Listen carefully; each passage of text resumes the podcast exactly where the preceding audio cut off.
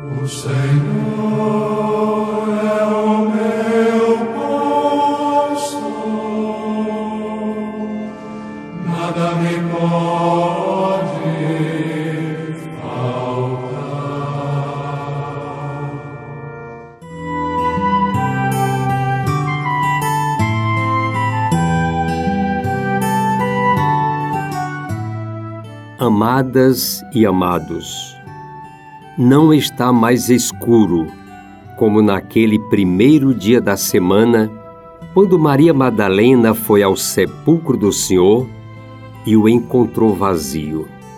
Hoje o sol brilha com intensa claridade e a fé ilumina os nossos corações. Jesus ressuscitou, está vivo, venceu a morte para sempre. Sigamos construindo pontes entre nós, para que possamos ser verdadeiras testemunhas do Senhor ressuscitado. Recordar é sempre poder reviver a própria história. Recordemos então a história que se fez o centro da nossa fé. Naquele tempo, Tibério César, imperador romano, estendia o peso das suas botas pelo mundo afora, anexando povos, submetendo culturas, transformando países em províncias romanas, asfixiadas, sempre dirigidas por governos fantoches. Assim era o caso do Oriente Médio, de Israel ou Palestina. Na Palestina reinava Herodes o Grande, pai de Antipas. Era um idumeu, nascido na região da Idumeia. Sua mãe era Nabateia.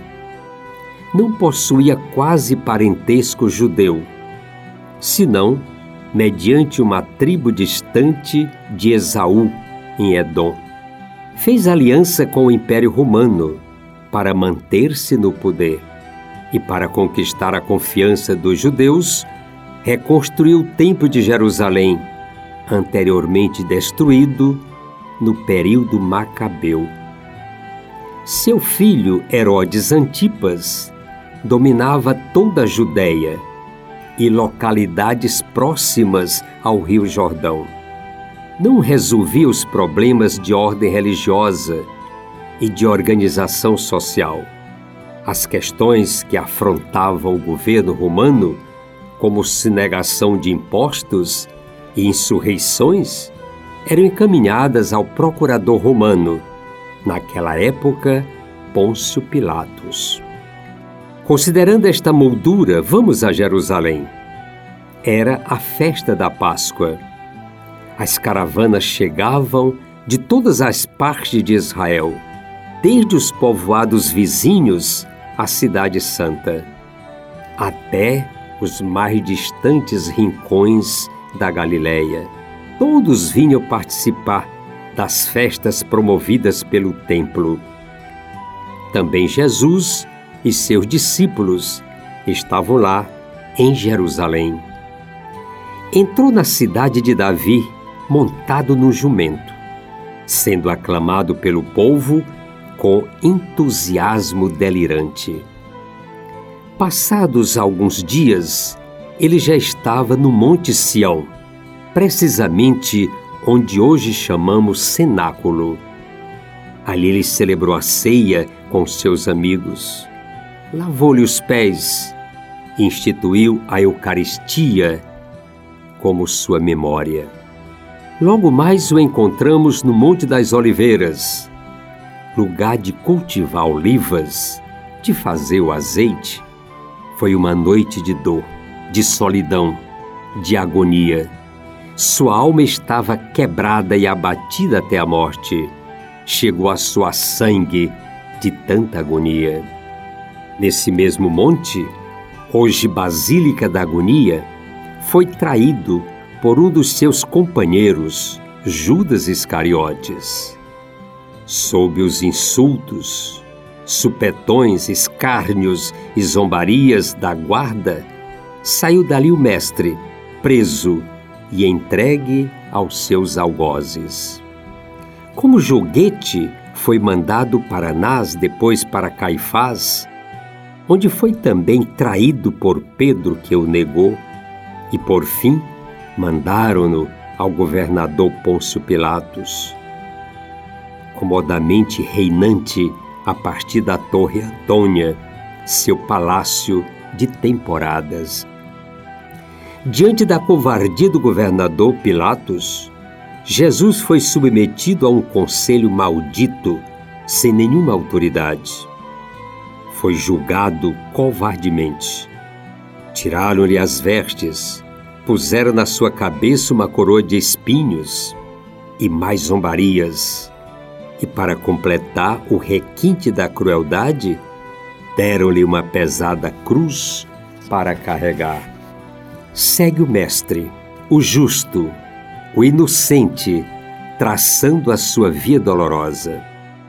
Cruza por situação as mais diversas, como as mulheres que se lastimam, o socorro de Verônica e especialmente a ajuda de Simão de Cirene, que, obrigado pelos soldados, toma um pouco a sua cruz.